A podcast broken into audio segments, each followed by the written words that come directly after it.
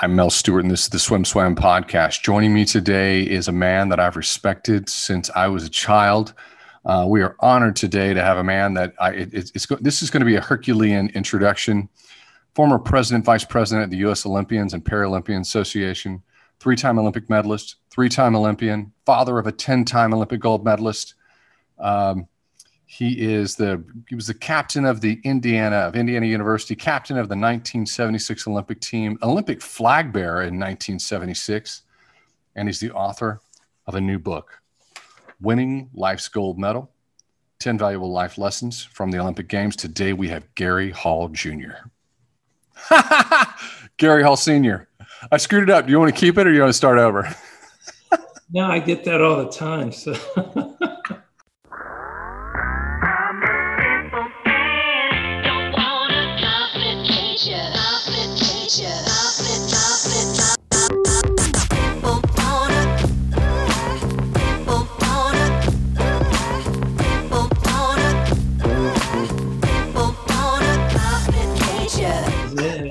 me. That's even that's even better. I, let's roll with it. I love we're, it. We're, we're gonna. We're, I just I just flood that entry, and we're gonna roll with it because you are a a, a generous man. And uh, so here, let's let's get into this. I I'm gonna I'm just gonna I'm gonna be vulnerable, and I'm gonna lay it out there.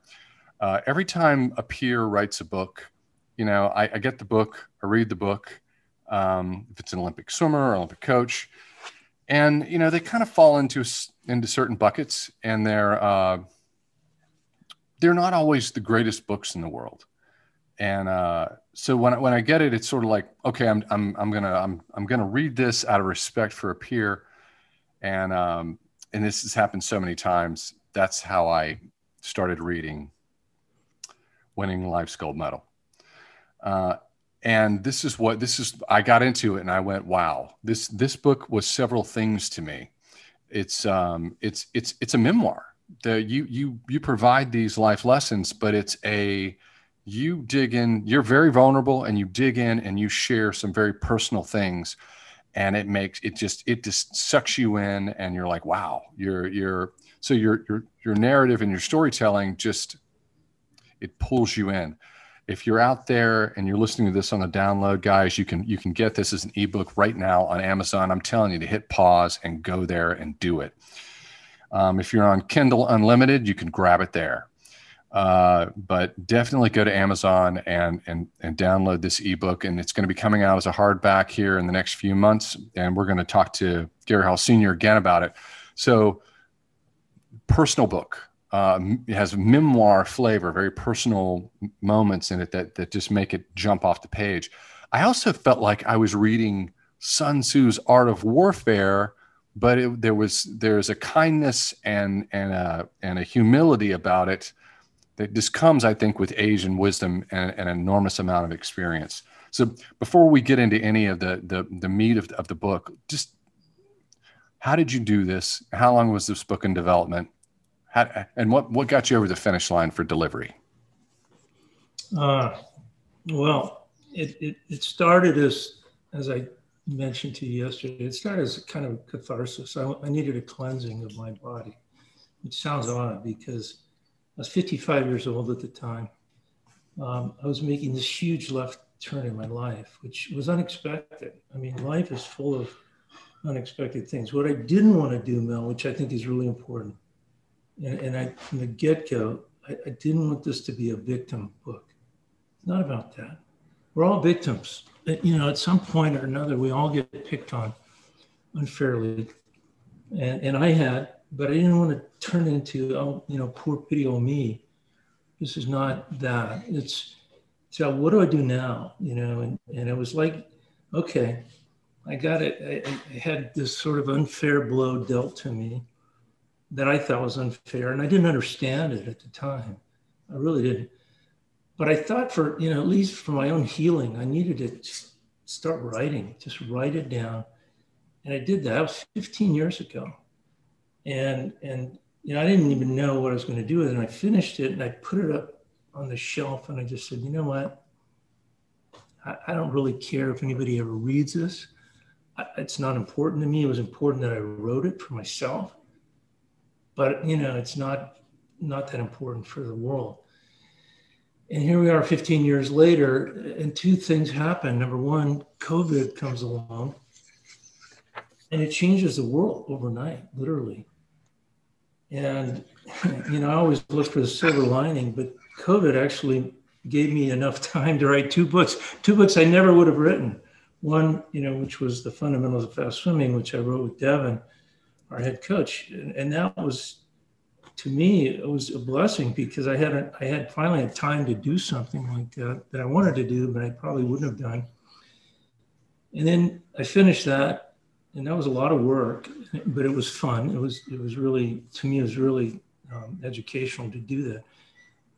And that COVID didn't go away. it was supposed to go away, but it didn't. So now I've still got time, and I think, well, you know what? I'm going to take that book off the shelf, blow the dust off of it, and, and reread it, and, and see if I can. And as I was reading it, I said, you know what? It didn't make sense 15 years ago to spill 55 or 60 years of swimming guts to the world about me or our family or the nuances. But so much had changed in the world, and the world was now so divided. And, and I felt like all these lessons that I'd learned, it was the right time to, you know, share on them. And, and I don't know if anyone will read it. I really don't. But I feel like it might help. Who knows? Um, but it's, it's, it's not a victim book. And, and that's what I, I don't want it to be that. It's um, uh, just before we, we, we go any further, if anybody's catching this on on on video, most everybody listens to this on the download. But if anybody's watching on video, you see the race club, and uh, we've worked together for a long time. I've enjoyed working with you as, as a peer, and uh, you're, you're you're well respected. And this has been your moment, which you talk about in the book. But it, I don't even know what your title is. Are you the owner? Are you the co-founder? What, what how, how would you describe your your your position at the race club? Well, Gary founded it actually with David Arlick in, in 2003. And, uh, and, and the purpose of the time was a little different than what it is today. It was really intended to be um, a, a, training grounds for pro athletes. And we needed that. We still need that.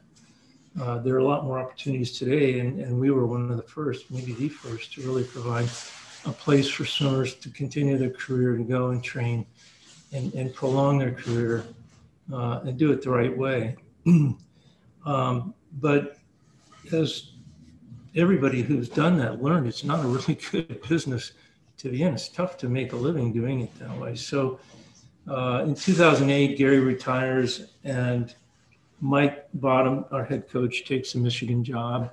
And we gave him our blessing. And then all of our assistant coaches got really good collegiate jobs and and we found ourselves there and this was at the same time or shortly after i'd written this book with a pretty good idea but no coach left. And mary my wife looked at me and said well two options here. We can either throw in the towel and say we had a great run or you can become the head coach. What do you want to do? And i said you know what? I'm going to go for it and i'm going to i'm going to try coaching but in a different way. And I wasn't I wasn't going to be a traditional coach in any sense of the word.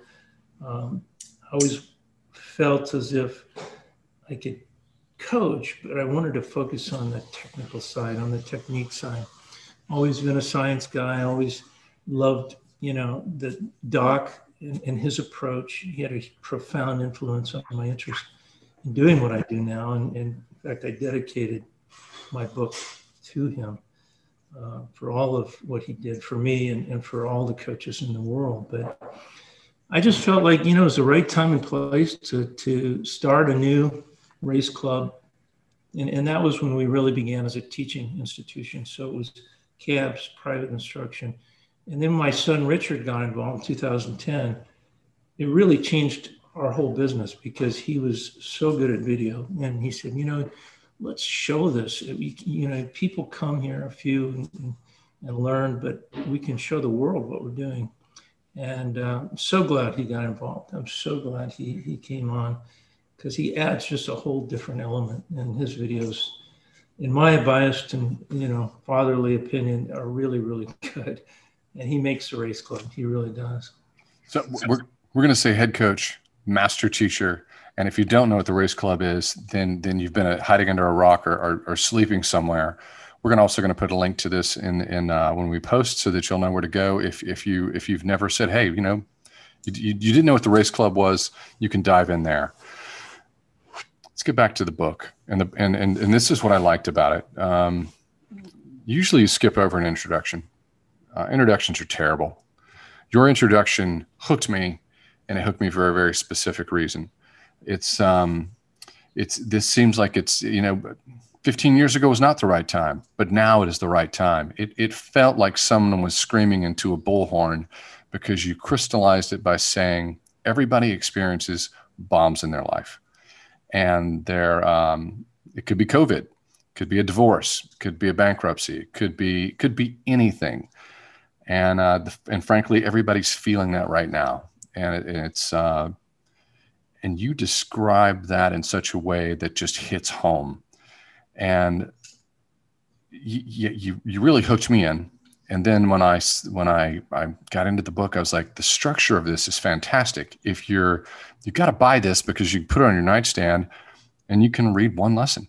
You can read one lesson. And uh, you know pick it up the next night and read another lesson. It's digestible. It's it's it, it's simple and it hits home. But I, what I also love about it is that you get to the end of the chapter and you're like, okay, here are the things that you've explained and the narratives and the stories that you've shared, but this is how you can approach these milestones in your life that may be a challenge. You, uh, so 15 years ago, you, you, I was surprised that you, you shared this, and I, and I, I, I only knew what I had heard, but you did. You talked about the transition in your life. You talked about you're Dr. Gary Hall Sr. Everybody knows you as Dr. Gary Hall Sr. And you talked about your practice and you talked about what you went through. And I understood it very, very well. I'm wearing reading glasses right now, but I had the surgery that you provided and it transformed my life. I loved it because, um, you know, I don't wear glasses and I can, I can see everything, but I had that surgery.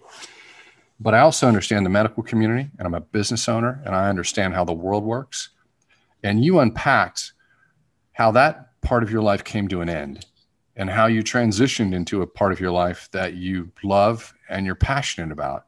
But I love the title of that chapter. What was the title? I think it's, uh, oh, yeah. We all have a Russian judge in our lives. We all have a Russian judge in our life. And how do you deal with that? You got to, if you, you got to buy this book just to read, just to read this chapter. It's, it's worth it. So the, um, do you mind sharing um, the Popov story, and do you mind building in and teasing us into your experience? Uh, no, I don't. I mean, it's it's really Gary's story. He shared, and I do share a number. I take advantage of my son's uh, experience in the Olympics because this is kind of based on an Olympic theme. Not all these lessons came directly from being in the Olympic Games. A lot of them were on the journey there. And so, you know, I feel like I got a chance to see the Olympics from so many different vantage points.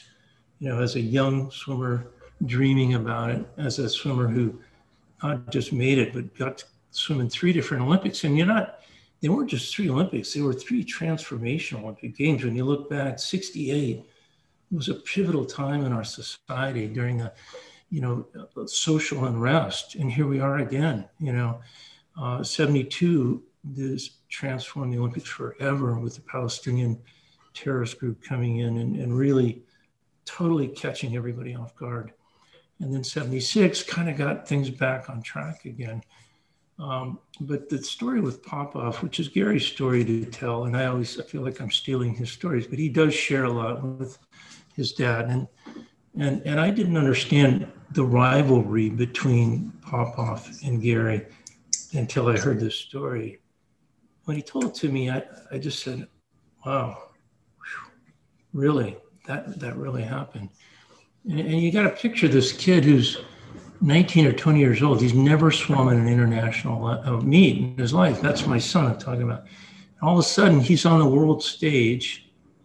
In fact, he was so new to the sport that the coaches, the head coach, and I forget who they were, but one of his real mentors, one of the guys who always took Gary on his arm was Jon Urbanchek. He always had a great relationship with Gary. No matter what, he was always at Gary's side. And they were worried about Gary getting doing a relay start on the on the four medley relay with Popov anchoring and Gary going against him. They're thinking, does he know how to do a relay start? You know, that's how new he was. Um, and of course, he gets into the 50, qualifies behind Popov, and he's in the final first international meet of his career. And he walks in the ready room, and he sits down, and Popov just stares him down. And, and Popov was notorious. I mean, I didn't really know Popov, but he was notorious for the mental games that he would play. And he looks across at Gary and he said, You're a loser. And what? Gary didn't say anything. He just looked at him like, Did you just say what I thought I heard you say? And then he said, Yeah, your, your dad never won a gold medal. You're, you're just like your dad. And it was like, how do you like a guy like that? You know, it starts off with their relationship. And so when people say, was there really a rivalry between those two? Well, there was no love. And then to this day, to this day, in fact, I listened to a Popov interview somewhere not long ago that um, you might have done. I don't remember who did it. I think you did. And he still talks about Gary with four letter words. He doesn't. There, there was just never any love with those two guys. And that's kind of how the relationship started, and it and, and it never really got much better. so anyway, that's in the book, but it's in the book. It's in the book, and you and you. Here's the thing: you don't. You tell a narrative. You here's the thing: you tell a narrative with a writer's skill. Uh, this is what I look for. I do with writers all the time. You get to the point. You get into the story. You tell the story. You deliver the bang in that story, and then you're moving on to what that lesson is and it's it's not uh, it, there's not a word unused that that that's impactful, and yeah, yes, Popov sounded like some mafioso hitman. Uh, when I read what you'd written, I was like, wow! But it's he was a peer. You know, we we were we were Olympic peers, and I guess because I was, you know, you and I were, you know, we swam butterfly, so if you had if you had if you had been on deck with him, he might not have been too too nasty. But if, if we had faced off with him in the in the sprints, Yes, that was that was. Uh, I particularly like that that that that narrative. You know, one of the greatest images I have of Baba was when they met again in the '96 Olympics in the 100 freestyle finals, and Gary does his his boxing routine, and, and Popov is just sitting there trying to stare him down. He's not looking down the lane. He's got his hands on his looking directly at Gary, hoping Gary's going to look back at him, and Gary never does but that moment was really interesting because I knew the relationship was already very frigid and and and uh, intense, and and he was just Papa was just trying to figure this guy out. You know, what who is this guy? You know, who does he think he is? And um, it was it was an interesting time, but um, you know they went on and and uh, throughout. And the only thing I regret is that after that '96 Olympics, uh, they didn't have a rematch. Should have been a rematch that would have been an awesome race. And uh, people talked about the rematch. You know, even I had networks coming to me, let's do a rematch. Uh, I almost feel guilty because I, I probably could have pulled that rematch together. It would have been an awesome race, but we never got that one. The rematch came four years later in uh, in Sydney, and by that time, Popov was kind of you know hidden on the downside. Uh, but anyway, it was it was an amazing rivalry. The um, so just want people to know that if they're they're gonna if they're out and they're or they, they can pause and they can they can download the book uh, for to have a read right now, read it tonight, put it on your nightstand. Winning life's gold medal, ten valuable less ten valuable life lessons from the Olympic Games. Uh, we're talking to Dr. Gary Hall Sr. and and he shares some personal things in his life that that a transitional moment from his career as a doctor and into the current career that he has now that is is something you need to get the book and you need to read it you also you talk about your father-in-law and uh, a lot of people aren't old enough to remember what that was but that was a big big deal and i think that you need to buy the book and you need to read what gary hall senior has to share i'd like to get back to the first chapter because i thought the first chapter was was just um, I loved it. I, lo- I, I, I loved the whole chapter, but I loved the, I, I was like, that's when I first got into how you unpack at the end of the chapter what you can do. So let's see here. The chapter one, lesson, excuse me, lesson one.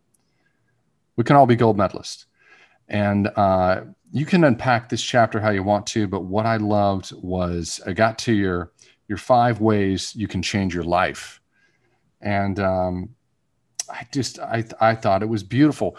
Once I got into it, it was. Um, it's just very applicable. Here's my here's my reaction. I'm I'm babbling on because I'm acting like a, a fanboy now because I like the book so much.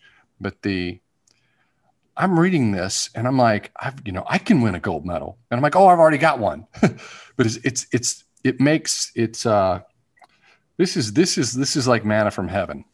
So tell me like how did you choose this first chapter and what did you want to accomplish with this first chapter? You know, yesterday you asked me what I thought the three most valuable lessons were in the book, and I, would never thought of it like that. But I went back and then, I mean, I'd, I'd say the, the first chapter is probably the most important lesson in the whole book. And the reason is it's so applicable to today and what's going on in the world. I mean, we lead, this is unprecedented, at least in our lifetime, my parents' lifetime. That goes back a long time, you know, that I don't think we've seen this kind of division and, and strife in our country.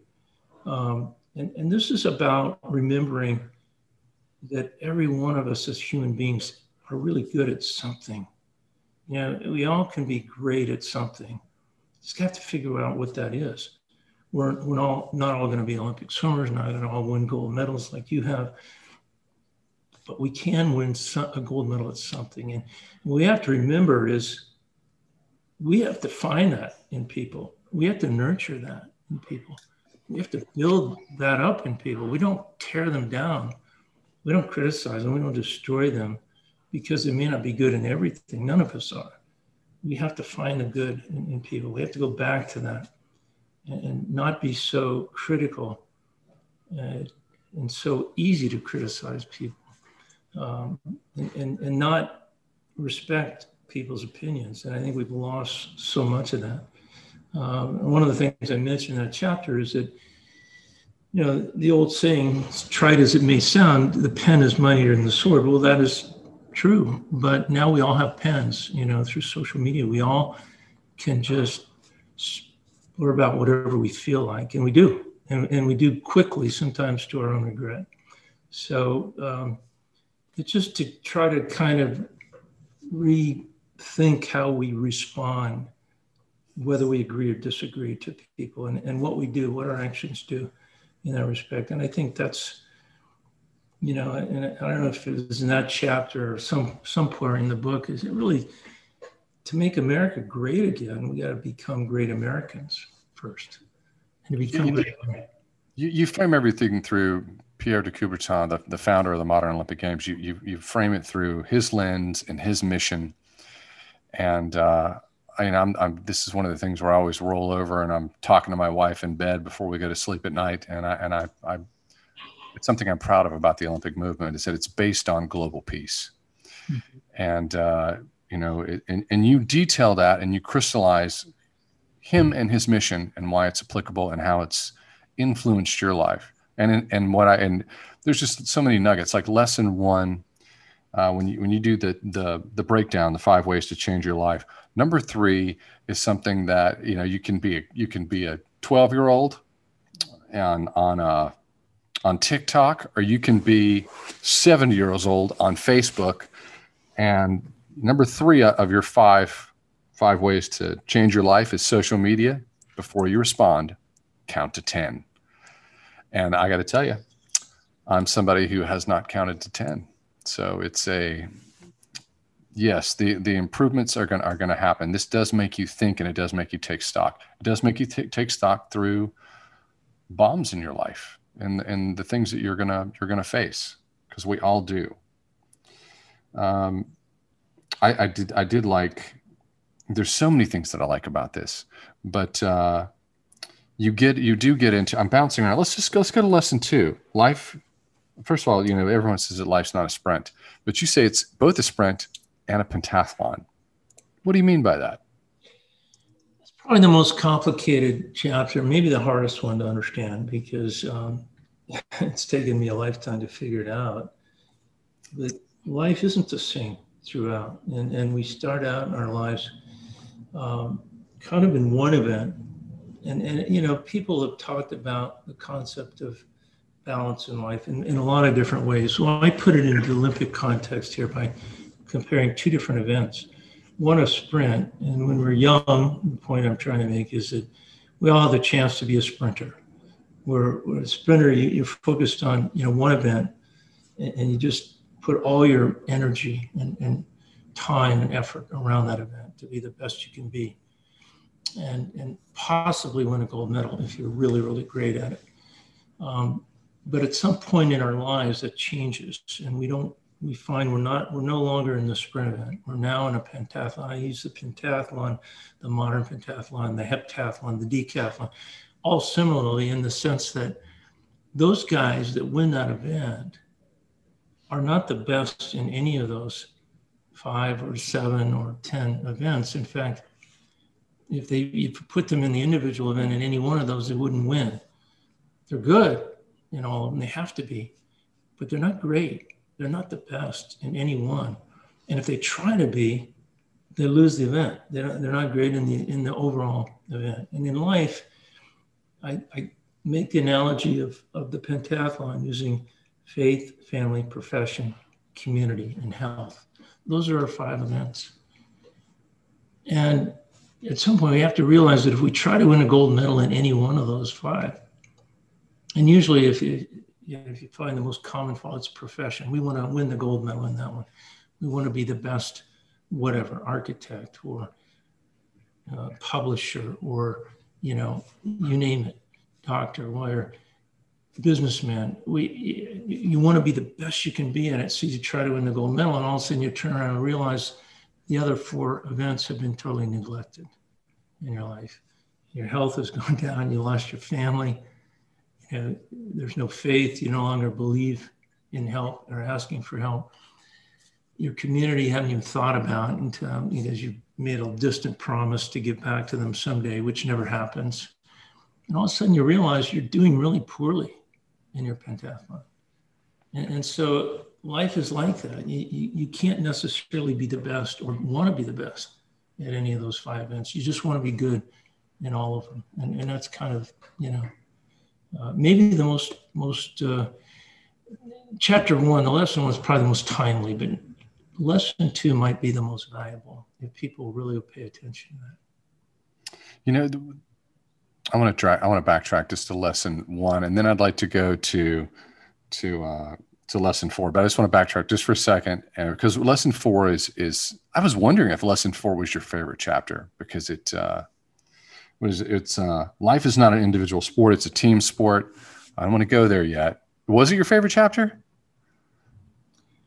It was. They're all kind of my favorites. I, you know, I, I liked every lesson I wrote about, and if I didn't like it, I wouldn't have put it in there. But what I loved about that chapter was I got to be part of something that was really unique, and and and and talk about the two teams of the of the 76 Olympics, using them as an analogy of how the human performance goes so far beyond what it individually can achieve by having this amazing team spirit. And we got to see that twice. One on the men's side that performed arguably better than any Olympic team in any sport in history, although pretty hard to compare it against the the Miracle on Ice of 1980 was pretty amazing. But similarly, this group of, you know, I guess I would have to say a little bit um, uncomfortable gathering of swimmers of, of utmost rivalry between two colleges, where again, there was no love between the swimmers of either school, and putting them into one arena and saying, okay, you guys are now a team seemed like a recipe for not having a very strong united team, but it, it, was just the opposite. We came together and bonded and had this performance that really, you know, went way beyond, I think, what we were individually capable of doing. And, and so, and then we saw that similar thing happen on the women's side simultaneously, but really very independently, because it was a very segregated women's and men's team at that time but we, we, we were there observing what was happening to those poor girls by the you know, steroid boosted East Germans, and they were just being demoralized day after day, as particularly Shirley Babashoff. And then they come back on the final day and pull off the upset of the century and maybe the most heroic swim of all time. And, and, and what brought that happen to bring that to happen was simply they decided mentally they weren't going to get beat. They, they just said, we're not losing this race, period. And uh, it was just an amazing turnaround after being beaten down and beaten down beaten down for six straight days. And then in the very final race, come back and say, no, we've had enough. Cheating, no cheating, we don't care. We're going to win this. And, and then last medal is, is of course, uh, immortalized in the, the documentary film, The Last Gold. So the last, the last gold, and it was great. It was great. It's very well done. USA Swimming produced it uh, for, for anybody who's out there and they're young and they don't know their swimming history, shame on you. The greatest uh, men's swimming team, Olympic team, was 1976. Uh, partly because they could swim, they, we could we could bring the top three Americans, but it was a dominant performance. And uh, I love the way you set it up as you're the captain of Indiana, Indiana University, and uh, did did Doc Counsilman Doc pull you and Bruce Furniss, captain of the of USC? He sit you down and lay down the rules and told you how this was going to work? I felt like I was sitting there, and I felt like he was talking to me. Well, it, it, was Steve. Steve was the Steve Furniss. That's right, Steve. Bruce was on the team. Steve, Bruce was the younger brother who was uh, uh, very. Bruce was very um, influential on that team by his actions. He was a really great guy. So was Steve. But um, Doc really kind of led the way. On the very first day, he walked in our team meeting and he said, "Okay, guys, look at it. I was named head coach of this team." Officially, you know, by USA Swimming. But that's not the way this is going to work. Uh, he said, look, at, I've got Don Gambril, I've got George Haines. We're all, you know, what I think three of the best coaches out there. Any one of us could have been named head coach. It just happened to be me. we don't have a head coach here. We have three head coaches.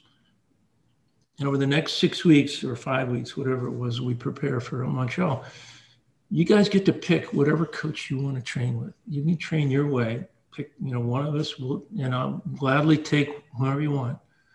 I mean, I was training with Doc, and yet I trained with Don Gambril, and Doc kind of ended up with the IMers and the, I think I can't remember the breaststrokers. I think Don took over the hundred flyer, and that was the event I was in. So I trained with Don. I didn't train with Doc leading up to Montreal. And everybody was happy and that that really kind of set the tone for that for that Olympic Games. It was a very unselfish move Doc. It was really something for him to do that. And uh, instead of one coach coaching 24 guys, now it was one coach coaching eight guys, and very you know with a lot of attention, a lot of hands-on. And he had full control over those eight guys. It wasn't like the head coach wrote the workout. No, you you take your eight guys and get them ready. I'm going to take my guys and get them. You take your eight. George did the same, and everybody felt like they were a head coach of their eight guys, and it, just worked. It was it worked beautifully. So Steve and I kind of got together and said, "Look, we have to make sure that we are one team that's really united." And Steve had a suggestion, which was, and I give him full credit for this. He said, "Let's ask everybody to send home their club and collegiate shirts." We did. We collected a bag of all these Indiana, Stanford, you know, Yale, whoever, you know, whatever the teams were at the time, USC. Everybody threw their shirts in, and I don't, I, I don't think we sent them home. We threw them away. We just got rid of them, and everybody, and we passed out Team USA, USA Olympic team shirts, and we all wore those and uh, wore them out. But that's all we wore. So it, it was it was really from the get go, from the day one, the first team meeting we had, that the psyche was set for this is really going to be a unified team effort, and it was. I think I was thinking about Bruce because Bruce, he's been top of mind because he had a health issue, And uh, but uh, interesting side note is that Steve has, you know, aside from being this pivotal figure in Olympic history, um, I reached out to him when we were launching SwimSwam, and he mentored us because he has a lot of experience in business and in aquatics and, an aquatic business with uh, a big swimwear brand that is now a big brand today. But uh, what I like most about these guys now is that you know we would have our, our alumni get-togethers, and it was great. It, it, seems like every time we ever got together, they would start giving each other a hard time in front of everyone, and uh, as another side note, as you're talking, I was just I, I got a little bit jealous of you because I'm like I'm thinking to myself, wait a minute, you know, Gary Senior swam 400 IM in '68, and then you know by '76 you're doing the 100 fly. That's a that's a dramatic transformation to go from 400 IM to 100 meter butterfly, and the medal in both of them. It's uh, so how did you do that? Just out of curiosity, how did you how did you go from being swimming a 400 IM, which takes an enormous amount of work, to doing a 100 meter fly. It's a sprint. Well, I, you know, I had eight years to accomplish that. Michael Phelps did it in the same Olympics. So first of all, my hats go off to Michael Phelps, who can swim the 400 IM and the 100 fly in the same meet. You know, one guy. That those are so different events, and and the reason was really for me it was pretty simple. You know, I was in medical school, at three years off, and I had six months to train for the games no way was I ever going to train for anything over 100. And I was only 100 event that I had a chance of making, and that was the 100 fly. So I had a, a, a, an option of one event really to try to make the Olympics, and, and I was lucky enough to make it. But uh, 400 IM, I was glad I didn't have to train for that one anymore. Of course, this is back when when swimmers used to do honest work I think the 1970s was the most brutal time period to be a swimmer. I think that uh, it was just go, go, go, go, go. What, what, out of curiosity, what did were you one of those guys that was were you doing a hundred thousand a week? You know, I had a coach who was uh, God love him, bless his heart. He um, passed away. Flip Darr was his name. He actually was my summer coach. Doc coached me during the year, and I would start the year with Don Gambril because he had all these guys and he was so good. And he, coached a little differently. I kind of got my aerobic base with, with Don. Don was a tough coach, really tough coach. He was, you know, one of those really grind it up, and beat him up. And, and, and, um, and I did that. I, I, I, went in there and took the beating. Uh, Flip was a little bit different, but um, the end of the day, um, Flip had this philosophy, which, you know, I respected, but I wouldn't, I considered to be idiotic, for lack of a better word today, and that was that there were no rest days. So I had 14 practices a week, two a day, even on Sunday. And his philosophy was if you miss, he used to have a saying, you know, you can't eat two Sunday dinners, right? So if you miss a practice, you can't make up for it on the next one. But that that was kind of the naive philosophy. The harder you work, the better you faster you're going to go. And and unfortunately, none of those coaches really knew how to coach sprinters in those days. Uh, that came later. Uh, we were all lumped into, you know, the same basket. And as a result of that, we usually swam really terribly during the season. None of us were rested. Taper was, you know, two weeks or maybe three weeks before the championship meet. And if you're lucky, you got enough rest where you'd actually respond well.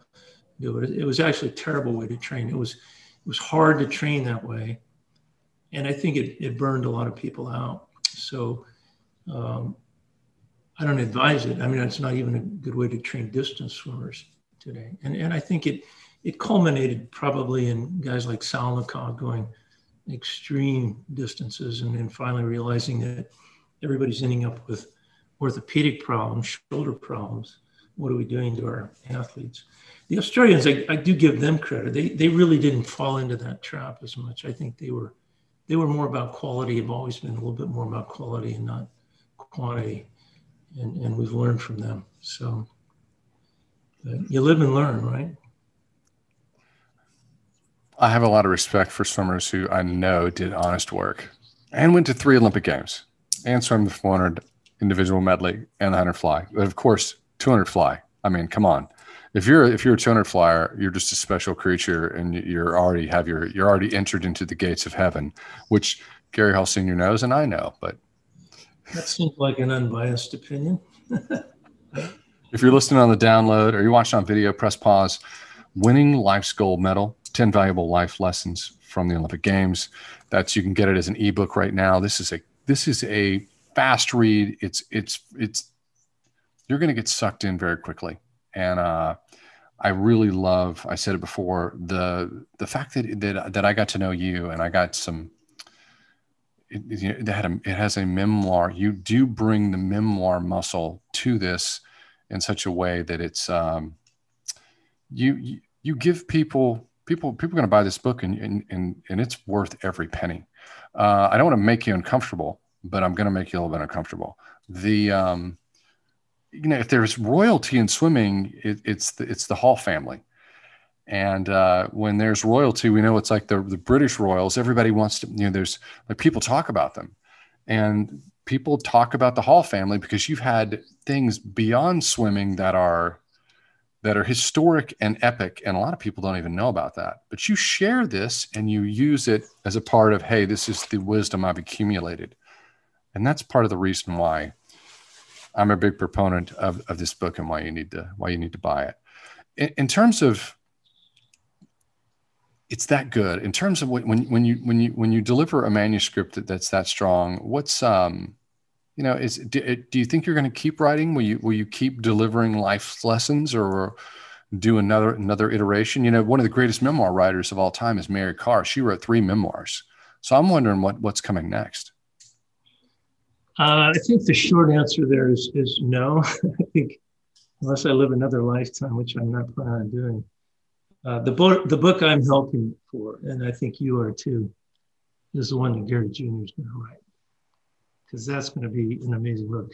I mean, if you think of any swimmer in history who's been out of the box, who's been able to accomplish what he did in, in, in his own way, and their sanity, and, and I think you were either on teams with him or around people who were on teams with him to know that every team he was on, every trip he made was some incredibly hilarious story that came out of that that was so you know, unusual. I, I do, I, I did steal a couple of his stories for this book, and I hope he'll forgive me for that because uh, he has a he has a whole book to tell. So my plea is to my son, who's actually a very good writer too. He's not just, you know, he he's written. In fact, he's he wrote, I think, in 2008, a whole series of blogs on the on the Beijing Olympics, and they were amazing. I mean, he had me sucked in. He's, he's a great writer. So maybe that book will come down the pike. I can't write it; he can, but uh, maybe you can help him with that one. We see one thing in media. I run a media company, so I I know I, I know when a story hits, people see a headline and then they they read that story, and I know that more information is going to surface, and that you're not seeing 100% of what what the truth is, but that's sort of just the way the world works, and uh, you unpack something, and I think it's in lesson one, and it's and it's and I and what I like about it is that you share the backstory, and it was the it's the famous line. Every uh, Gary Hall Jr. was in an interview with NBC, and he said in, in this, and I remember I read it. It's like the full quote was, "We're going." You know, he doesn't say the name, but he's referencing the Australian four by one relay, and we're going to we're going to smash them like air guitars. And then the next sentence, he qualifies it by saying, I know somewhere in my brain remotely that that's, that's not really going to be that way and it's going to be a challenge. But they just took those pieces of words and, and that that's like stuck to him like a bumper sticker. And then it was crystallized even on television with the Olympic commentary. But it's a teeny piece of the story and it got spun in a, in a, in a way that, in a way that wasn't true you tell the front end of that story and you tell the back end of that story. And everyone in swimming needs to know that story. And from a father's perspective, with who loves his son and and and yeah, it's it's the thought of like, oh wow, it never really occurred to me. It's like, wow, Gary Hall Sr. must have really gone through some stressful moments with his son having type one diabetes. It's uh yes, yeah, it, it was wonderful. Well, thank you. And it, know, it was kind of I felt like that story needed to be told in its entirety because I mean, every day we get snippets. I mean, tweets and, and, and usually social media, and people read them and they totally misinterpret them, or they really twist them around and take them any way they want, but it's usually the wrong way. And and it's caused such a, a divisiveness, such a you know a hostility uh, that I don't ever remember seeing. And, and, and, you know, again, it's the point of that story was you know you can take one little line and, and, and take it the wrong way and you can start a war, you know, with that misinterpretation of what was said. Um, and that was just one of, of, many, many examples, but it, it was one that uh, Gary's, you know, I mean, he was invited just months ago to go back to Australia. They're still celebrating that relay in Australia, by the way. Uh, Thorpe has gone on record saying that's, you know, not his world records. That was his greatest performance of all time is winning that relay. And it was. I was there in the stand. It was an amazing race. I think the lead changed hands six times in eight in eight laps. You know, and it was back and forth and back and forth, and it all went down to the last, you know, the final touch. Um, but Gary was a great sport about it, and, and and they appreciated that. They did appreciate that. But they invited Gary to go back to was you know the 20 year reunion, I guess, of, the, of this um, infamous relay, famous there, infamous here. Uh, and, and he said, no, thank you. I, I, you know, I lived it once. I don't want to go back to relive it. So thank you very much. I think that a lot of people are going to read this and I think that they're going to have their own questions. And I think that they're going to, they're going to want to impact, uh, they're going, they're, they're going to want, they're, they're going to want more. I think that ultimately you're going to, you're going to be doing a lot of media and answering those questions, or maybe writing another book. Uh, will you come back? I think probably a good time going to be right before Olympic trials and about the time that um, you're going to have this out in a hardback edition. Would you come back and let's can we talk about it? We can, and, and one of the reasons you know we got to come back is later in one of these lessons you haven't gotten to. He hasn't finished the book yet, but and, and I hope you do, because one of those lessons was written with you in mind, actually, you and many others. But you're you're one of the examples one of these lessons, and you'll know immediately when you read it. You'll know. Now I have you so curious, you're going to go home and read the rest of the chapters. But uh, there is one that I really specifically thought of you when I was writing. And, and you're not alone, nor am I, or a lot of other athletes that have been to the Olympic Games. So you'll find that one pretty interesting, I think. But yeah, I'm happy to come back. I, I, I will put it out in print at some point. Um, but I, right now it's just an ebook form and uh, uh, had a lot of fun. I mean, it was, uh, and I want to thank Mary, my wife, because she was the one that really encouraged me to do all this and, and uh, get it out there. But, uh, and she also was the one that told me, because I didn't do this originally, at the end of each chapter, I kind of put it into digestible here's what you know I'm really saying. Here's what I recommend, or here's here's the real interpretation of what I, I just told you. Um, speaking Olympic parables, I guess, right? It, it's a very tight read, and, and, it comes at a point in time where it's delivered with, um, you know, a lot of people don't deliver wisdom because, frankly, they can't, and they're and they're it's imposter syndrome. It's not real. Uh, you've got the credentials and the experience and you've lived through it and you've lived through it in and outside of a swimming arena and and that's and and you feel that from the introduction on uh, i'd love having you on i we, we got to have you back just to unpack uh, just to, just to unpack some some some you know some some stroke analysis so uh, if you have a if you have a stroke analysis podcast you want to do you're like mel we need to talk about this specifically so let me know and we'll have you back. Anytime, Mel.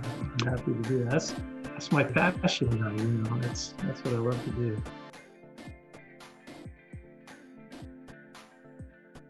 You've been listening to the Swim Swam podcast. Stay tuned for new episodes every week. You can take Swim Swam podcast on the go by subscribing on your favorite podcast platform. Look for links in the description below and be sure to subscribe to our YouTube channel for more videos as well.